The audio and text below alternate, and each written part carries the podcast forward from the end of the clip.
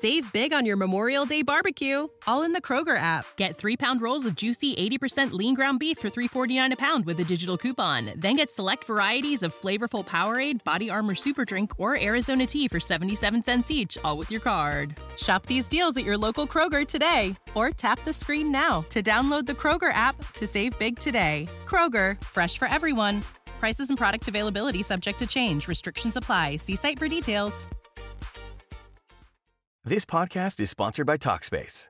May is Mental Health Awareness Month, and Talkspace, the leading virtual therapy provider, is encouraging people to talk it out in therapy.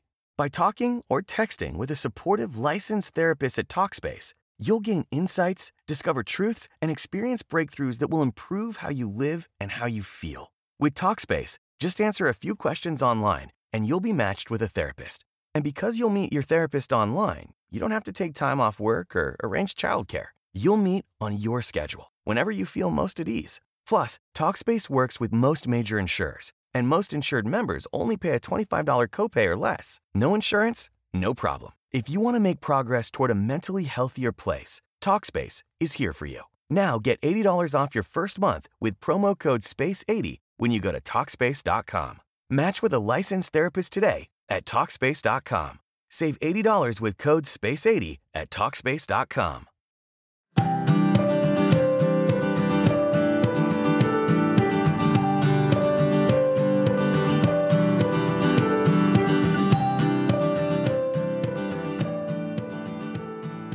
Hey friends, Alisa Childers here.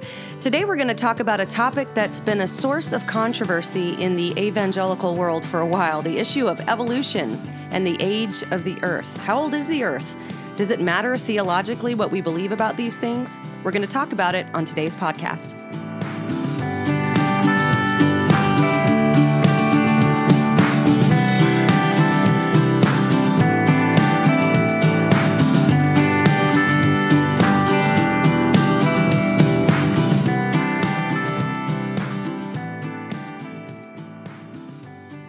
Well, recently there was a Christian Post article that came down my Facebook newsfeed, and it caught my attention because it was talking about one of my favorite things to talk about, and that is the age of the earth, evolution, and everything that's tied up with um, those kind of topics. And I've actually been wanting to do a podcast on this topic ever since I started my podcast. I just haven't gotten around to to do it, but with Jurassic World in the theaters and then this recent controversy that I'm going to talk about in a second, it just seemed like a good time to do it. So basically, the controversy and debate that's happening right now is surrounding a recent Hillsong worship song.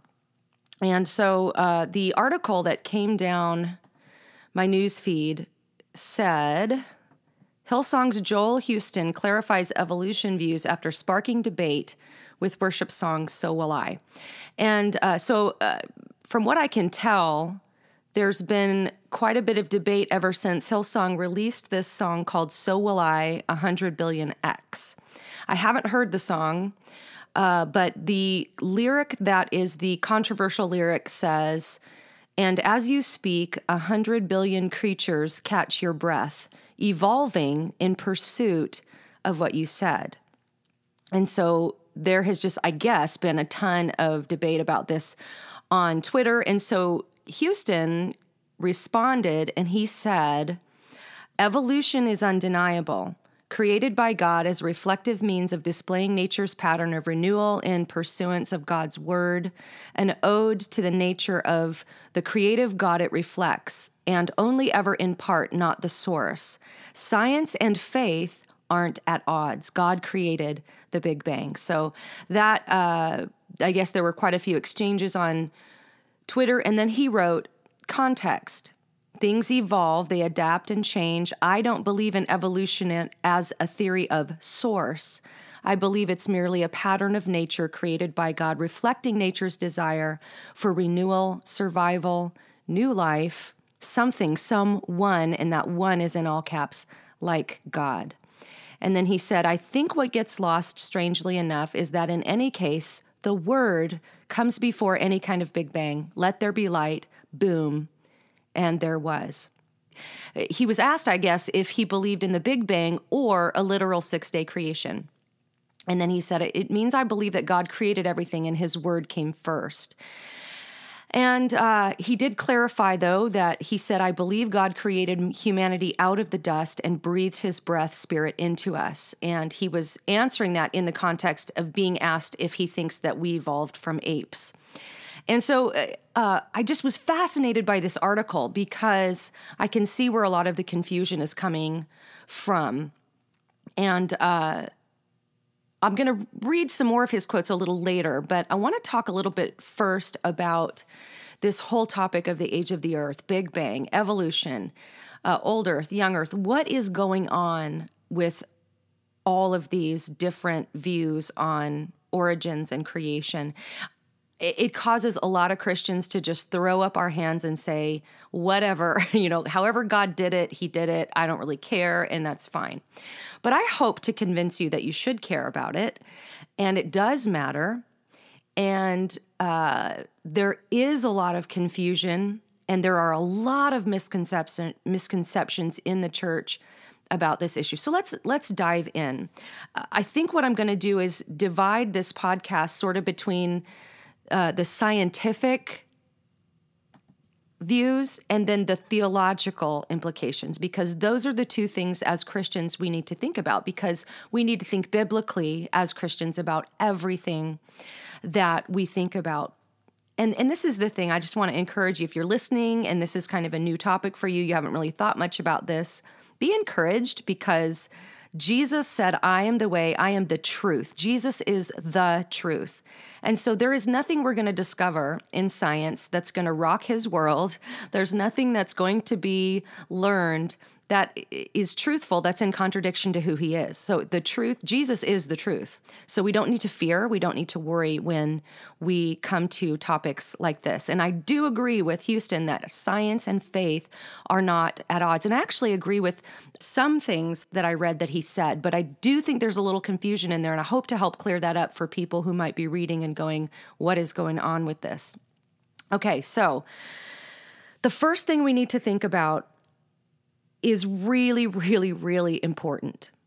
And let me just start with kind of how I grew up. I grew up in kind of your regular evangelical Christianity. Now, I, I was raised in more of the charismatic stream. Uh, so that that was my world.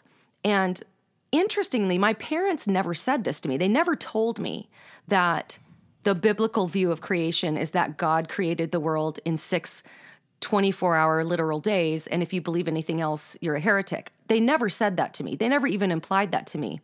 But somehow along the way, I caught that.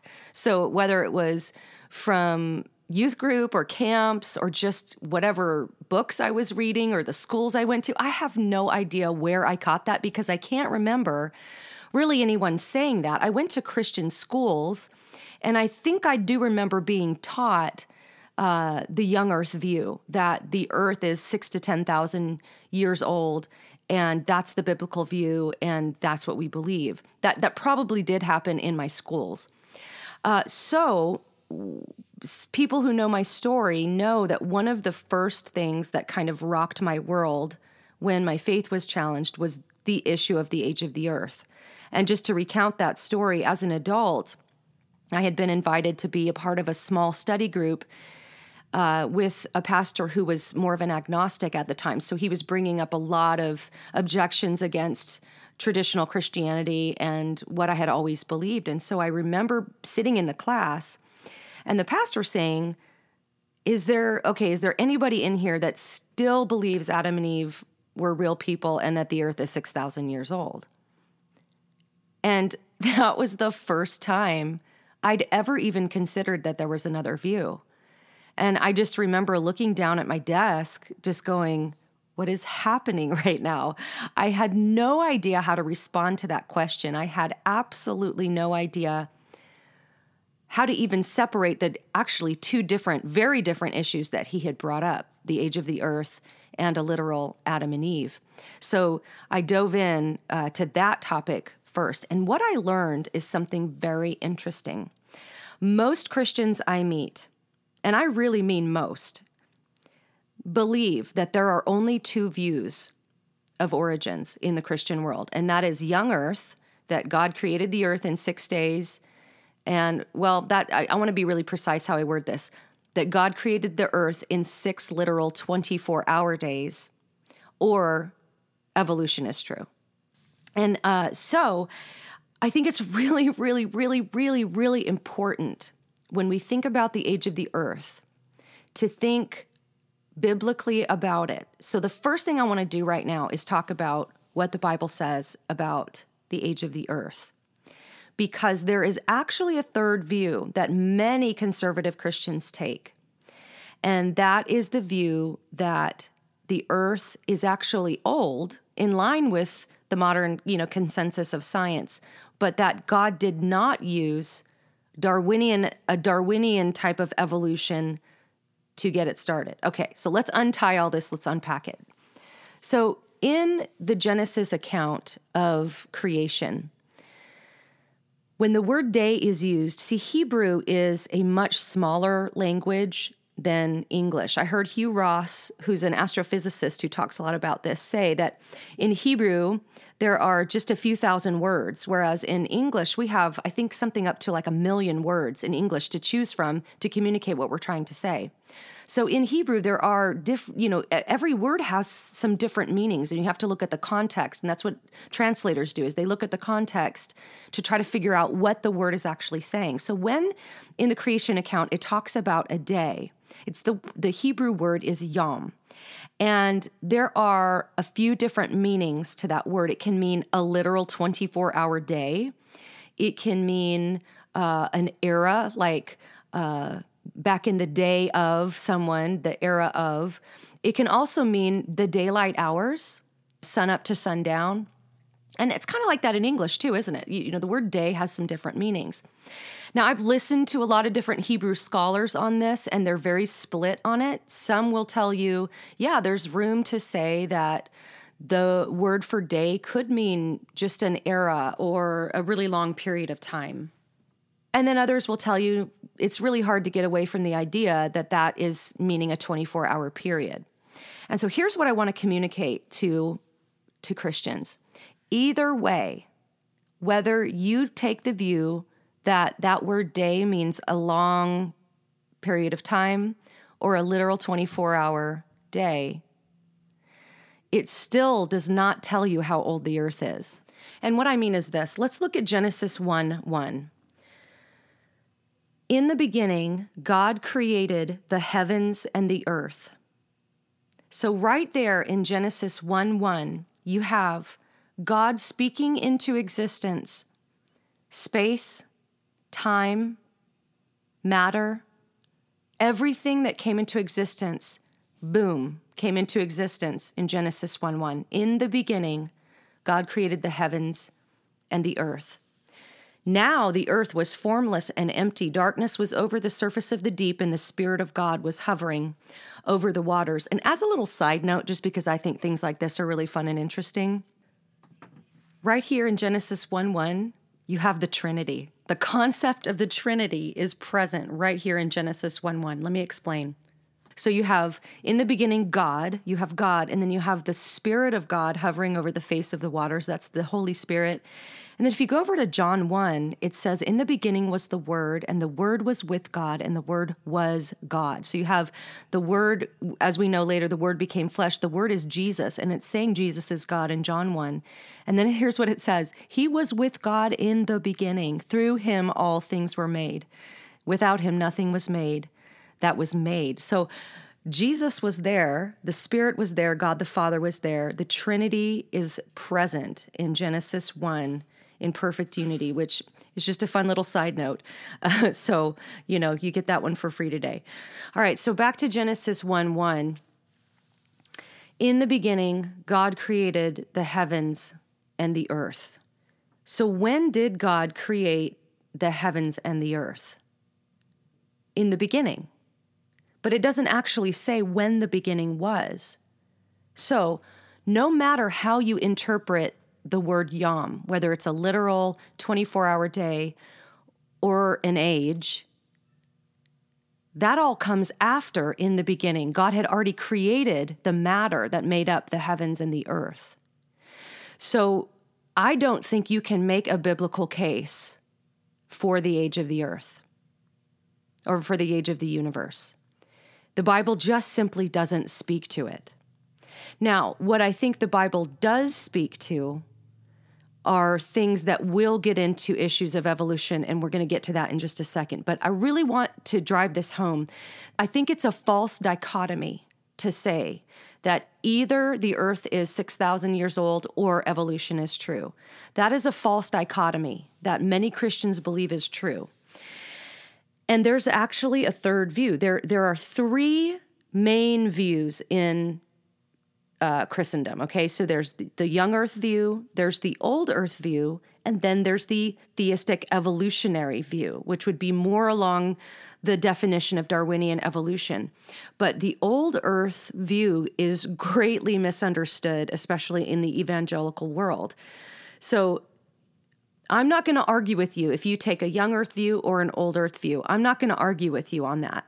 Now, the hill that I will die on is the theistic evolutionary view personally, because in my view, when you get into accepting the Darwinian paradigm and putting a God label on it, that gets theological. And I'm going to explain why in a moment when we look at God creating humans.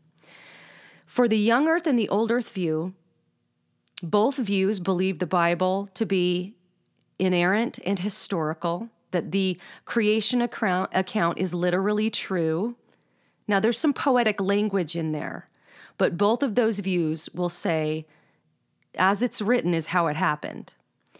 And in order to hold a theistic evolutionary view, we have to do some creative interpretation and make the creation story more of an ancient poem or a myth to explain uh, morality and things like that. And that's the hill I would die on because the Bible says that God created man out of the dust, breathed life into him. So, man, humans, were a special creation of God.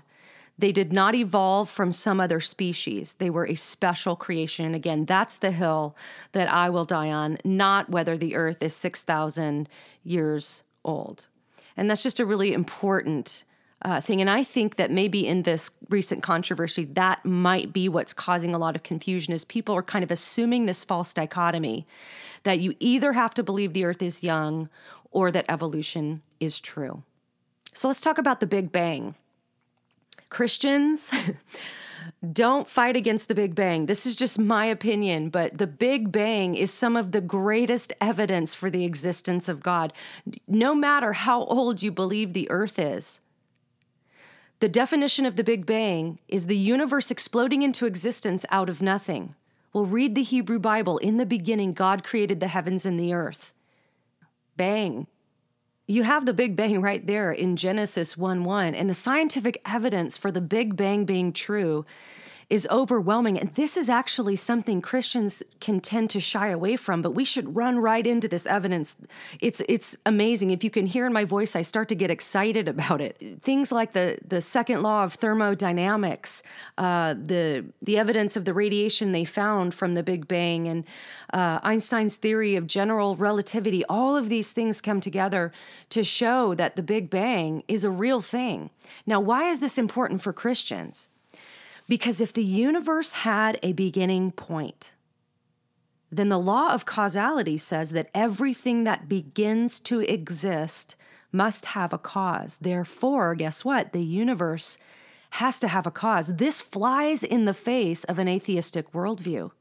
This evidence for the universe having a beginning, the Big Bang, is not something Christians should be afraid of. Again, no matter how old you think the earth is, the Big Bang lines up perfectly with Genesis 1 1, and that is not something we should uh, be afraid of. So let's get into evolution a little bit. Why is, is the Darwinian paradigm of evolution a problem for Christians? Again, there's the science side and then there's the theological side. So let's just talk a little bit about the science first. It's really, really important when we talk about evolution that we define what we mean by that word. And when someone asks you as a Christian, do you believe in evolution? The first thing you should say is, what do you mean by evolution? Because the word evolution means change over time. And I think all of us, from young earth creationists to Darwinian evolutionists, will agree that there have, has been change over time. That is pretty much scientifically undeniable. So, what we're really talking about is what's called microevolution versus macroevolution. Microevolution has to do with change over time that you can observe within species. So, an example of microevolution would be sheep farmers discovering that when they bred their woolliest sheep, with woolly, you know, they took all of their woolliest sheep and bred those sheep together, they would come up with a new breed of sheep that had extra woolly coats. So you can breed that or observe it in nature. So, an example of that same type of new breed of sheep coming up naturally in nature would be cold winters would have killed off the less woolly sheep, leaving the woolliest sheep to breed with each other thus making a new strong breed of sheep. And, and that would be through an unguided natural process. And I think everybody would affirm that that type of change over time is true. I mean, this is how we get different breeds of dogs and toy poodles and all of these other things. So it's it's microevolution is an observed change over time that everybody would agree is true. So if that's what you mean by evolution, then I'm fine with that. But usually, when people use the word evolution, they're referring to this concept of macro evolution, the idea that all life forms descended from a common ancestor, the first one celled creature, uh, by a blind, unguided, natural process. And so this theory is based on the observations of microevolution, but macroevolution, the idea that one species can turn into another species has actually never been observed in a lab or in nature. And and just a just a side note, something to keep in mind is that Darwin had no theory for the origin of life, at least officially. So even if macroevolution turned out to be true, it still doesn't explain how the whole thing got started. Now, the problem I have with theist what's called theistic evolution and there are different types of theistic evolution, and I don't mean to overgeneralize, but it's not a long podcast, so I got to keep it moving. But if God used evolution, like on the macro sense, the macro evolution, to achieve his creative purposes, that is still an intelligent design theory because the Darwinian evolution is that it's a blind, unguided natural process. And if someone takes the view that God has done this, it's still an intelligent design theory. So it's not really the same thing as Darwinian evolution, which would say this is blind and unguided. So uh, that's just something to to keep in mind. And you know there is evidence of uh, different species having very similar DNA. I I think we have something like 92% similar DNA as mice, 85 to 95 percent similar DNA as apes. Um, there's even, you know, people use this as a joke, but there's like 50 to 60% similar DNA as a banana, you know. But but we have to ask ourselves, we all have the same facts, but we have to look at those facts and come to a conclusion. So this could either be evidence for common ancestry as the Darwinian paradigm would suggest, or this could be evidence for a common creator. And because of what the Bible says, about God's creation, I'm going to side with that being evidence for a common creator. So that's just a tiny, tiny little helicopter flyover of what we're talking about when we use these terms regarding evolution from a scientific perspective. Now let's talk about the theological implications of how you think about the age of the earth. For me, it comes down to Adam and Eve. Any view that is going to say that Adam and Eve were not literal people is a view that's not tenable for me, and I don't think it, it fits with Christianity. So in Hebrew, Adam is a proper name, but it's also a general term that refers to all humans. So Eve uh, and Eden are also proper names, but they can signify other things like Eve signifying life and Eden signifying pleasure. So all three of these names have symbolic significance in the Hebrew language. Um, so, because of the symbolic quality, some, maybe in the theistic evolutionary camp, have concluded that maybe these events described in Genesis 1 through 4 are not historical, but it's the story is more of an allegory um, that describes the effects of sin and evil on humanity. But I think there are some problems with that view. First of all, just as English poetry has certain style and unique characteristics, you know, you've got rhyme and meter, ancient poetry, ancient Hebrew poetry, has specific characteristics as well. You've got parallelism, rhythmic patterns, other things. So there's a Hebrew scholar, Edward J. Young, and he noted in a piece he wrote for the Westminster Theological Journal that Genesis 1 does not have the two line paral- parallelism, which is a major characteristic of Hebrew poetry. So the story is told in a poetic way, but the Genesis account is not exhibiting the main characteristics of a poem. It's exhibiting the characteristics of, of like a narrative prose, which is describing a series of events. And again, there's poetic language in there, but the the genre that it should be looked at is historical. So second thing I have a problem with that view is that you have all these Old Testament genealogies and frankly New Testament genealogy that treats Adam as a literal person. If you're writing an ancient poem or an allegory, you're not going to put your allegorical character into a literal genealogy that you're tracing the bloodline of the Messiah back to. So it it in the Old Testament, genealogies treat Adam as a literal person. They give his exact age when his son is born, and they give his exact age when he dies. You don't do that with allegories. You don't do that with things that are mythical in nature. And then these genealogies in the Old Testament, they also link Adam directly to Noah and all the way to Abraham, Isaac, Jacob, and Moses.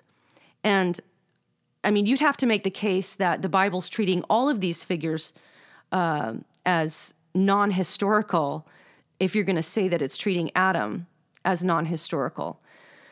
And then the third problem I have with this view is that Adam is viewed as a literal person in several places in the New Testament. So in Luke 3, uh, you have that genealogy tracing Jesus' ancestry all the way back to Adam. Paul refers to Adam as a historical person in 1 Timothy. Jude does. And then Luke does in Acts, he writes that God made the nations of men from one man. And then, of course, Jesus himself alludes to Adam and Eve as literal people in uh, the Gospels of Matthew and Mark. And then, interestingly, if someone wants to argue with that and say, well, you can't, you know, really, he didn't really actually say their names. But then in Matthew 23 35, Jesus refers to the literal murder of Abel Adam and Eve's son. So he's he did mention Abel. So I think it's really clear from these biblical texts that the genre for the Genesis account is historical narrative, and that um, both testaments refer to Adam and Eve as real, literal people that actually existed.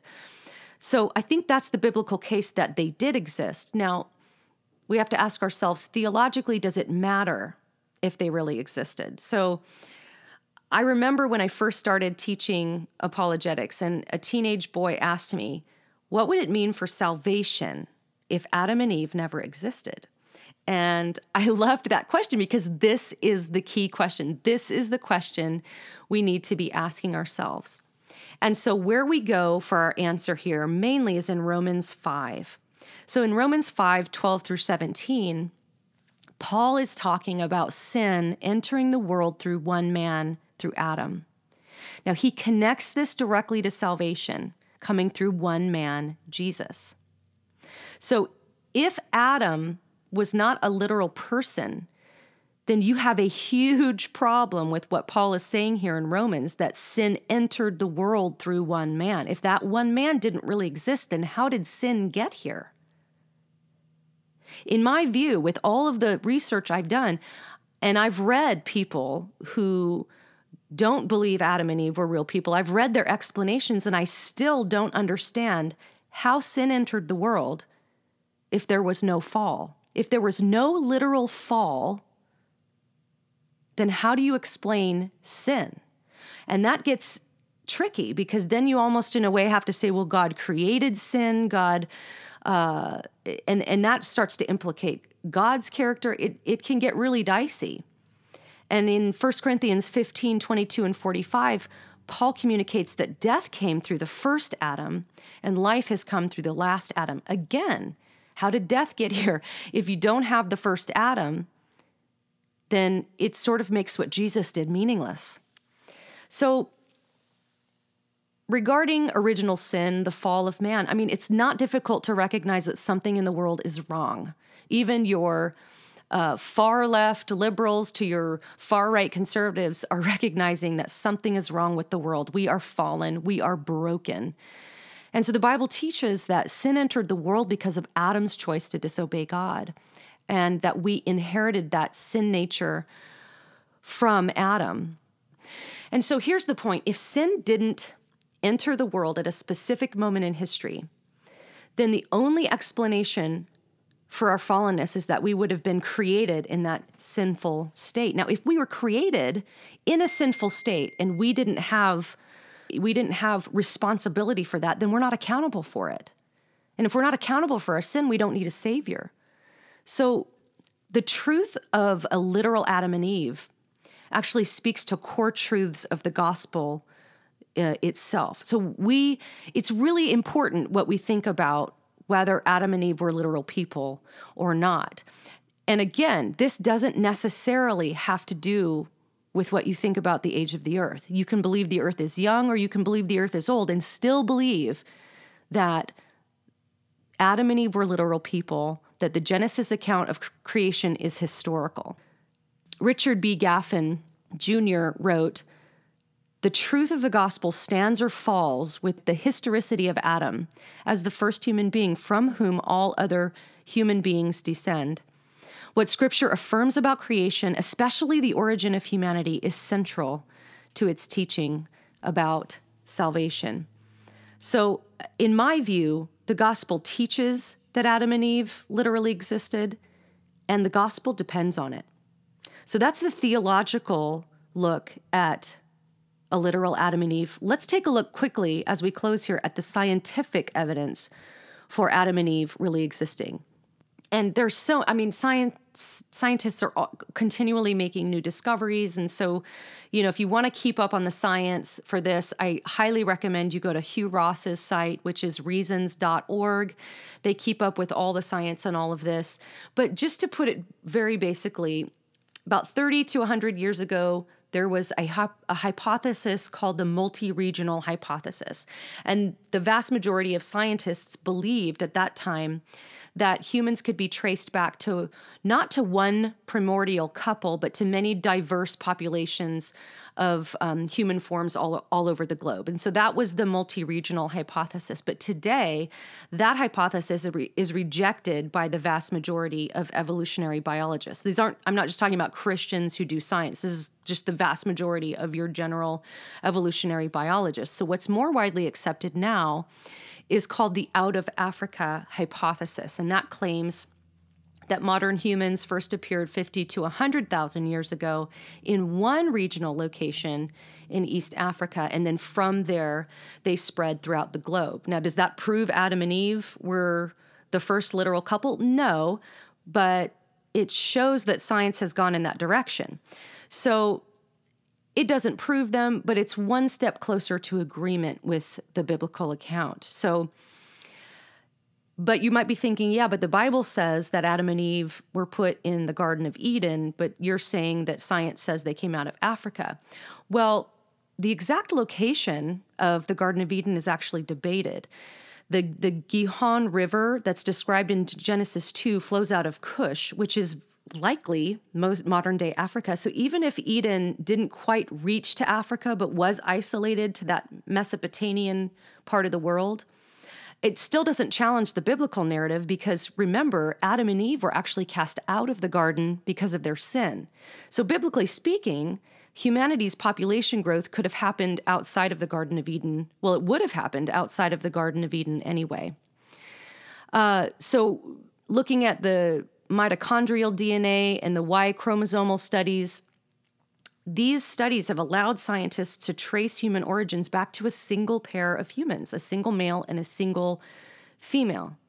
So uh, naturally, Christians are going, "Yay! That that's evidence for us." And I mean, again, it's a step closer. It doesn't necessarily prove anything, um, but it's moving in that direction. And what I mean by that is, like as recently as the early 2000s, the general consensus of science was that mitochondrial Eve, which is what they call the female of the first primordial pair, and then Y chromosomal Adam existed about 100,000 years apart. And so this was a problem because you can't they can't get together and start populating the earth if they lived 100,000 years apart. Um, but Dr. Uh, Fuz Rana over at reasons.org wrote this. He said, now based on better estimates of mutation rates for mitochondrial DNA, use of larger regions of the Y chromosome and inclusion of rare, rare, Y chromosome variants, the dates for mitochondrial Eve and Y chromosomal Adam converge at about 150,000 years ago. So they're converging together. So again, this doesn't prove that Adam and Eve existed. Uh, I'm not saying that, but it does not disagree with the biblical account and it doesn't disprove the biblical account. So the Bible doesn't tell us, again, when Adam and Eve were created, but it clearly does communicate that they were created. Now, the objection that's often brought up to this is that many evolutionary biologists conclude that there must have been many Adams and many Eves, and that this DNA evidence only tells us about two of many first humans, uh, not a single pair, but just you know, one of the first single pairs. But the main problem with this conclusion is that it's just based on an assumption that Darwinian evolution is true. So you have to to assume the Darwinian paradigm to even make this objection. So there are many reasons, again, without getting too deep in the weeds here, there are many reasons to reject the idea that humanity evolved from a large population rather than a single pair. Um, so there's just my main point here is that there's no disagreement with the biblical narrative. In fact, science, as we discover more, is actually moving more toward the idea that there was a literal first pair. Um, and and again, when I say science, I don't mean to say science says. You know, it, we all have the same evidence. We come to conclusions. It's scientists that evaluate the evidence and, and make philosophical statements. But it seems that the consensus of what they're interpreting the evidence to mean is moving more toward the biblical narrative. So science has not disproved a literal Adam and Eve. Remember, 30 years ago, scientists believed that humanity evolved from various populations all around the globe. But today, they mostly agree it came from one population located in Africa. So we can't claim that science proves the existence of Adam and Eve, but again, the trajectory seems to be going in that direction. So let's come back with all of that information. Let's come back now to this Joel uh, Houston interview. One thing I really appreciate about what he said, he was asked directly if he believed that man evolved from apes. And he said, I believe God created humanity out of the dust and breathed his breath spirit into us. And what I hope he's saying, what I think he might be saying, is that he is affirming that Adam and Eve were literal people that existed in history, that God formed them from the dust and breathed his breath into them. Uh, but it's hard to tell because there is some vague language there. Uh, he could mean that there was an evolution that took place from a species of ape to human, and that was made from dust, and then God breathed his breath into the human. Uh, so it's just not clear. And I understand why people were confused and sideswiped by this. And uh, I don't think it's helpful because it just doesn't clarify what he's really saying about creation. So that's why I wanted to do this podcast to just maybe help us think through these things, help us to be more precise with the way we word things regarding creation and origins, and to help us understand uh, how better to think through these issues. So, to sum it all up, there are three basic views within Christianity, and that is the young earth view that the earth is three to, uh, I'm sorry, six to 10,000 years old. And there is biblical arguments for that and scientific arguments for that. The second view is that the earth is old and more in line with the general consensus of secular science regarding simply the age of the earth.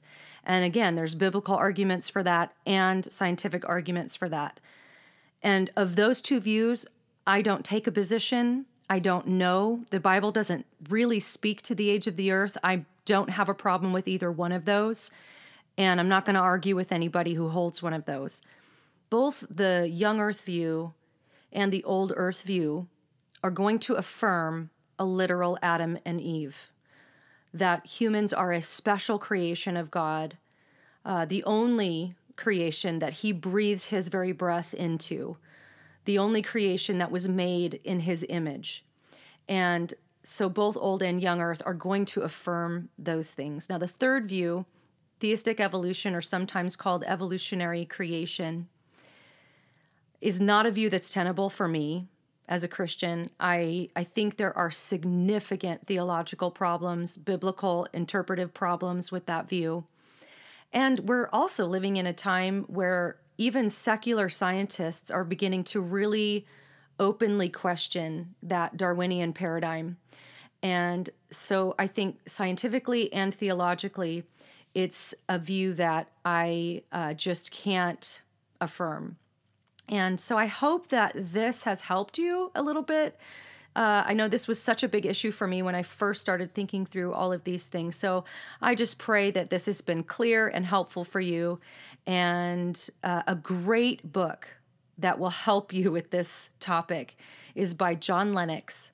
And it's called Seven Days That Divide the World. It will walk you through all the different views all the different reasons for the views, and it's very clear. And, and Lennox is such an engaging writer, and I think he hits the important points and keeps the main thing the main thing. And so that book would be really helpful for you if you're interested in learning more about this. That's called Seven Days That Divide the World by John Lennox.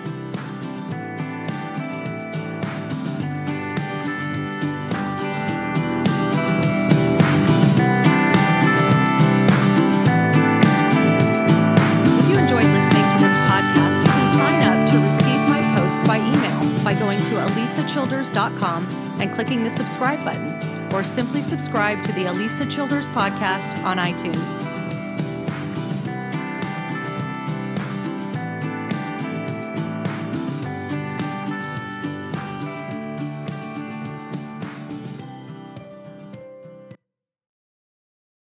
Save big on your Memorial Day barbecue, all in the Kroger app. Get three pound rolls of juicy 80% lean ground beef for $3.49 a pound with a digital coupon. Then get select varieties of flavorful Powerade, Body Armor Super Drink, or Arizona tea for 77 cents each, all with your card. Shop these deals at your local Kroger today, or tap the screen now to download the Kroger app to save big today. Kroger, fresh for everyone.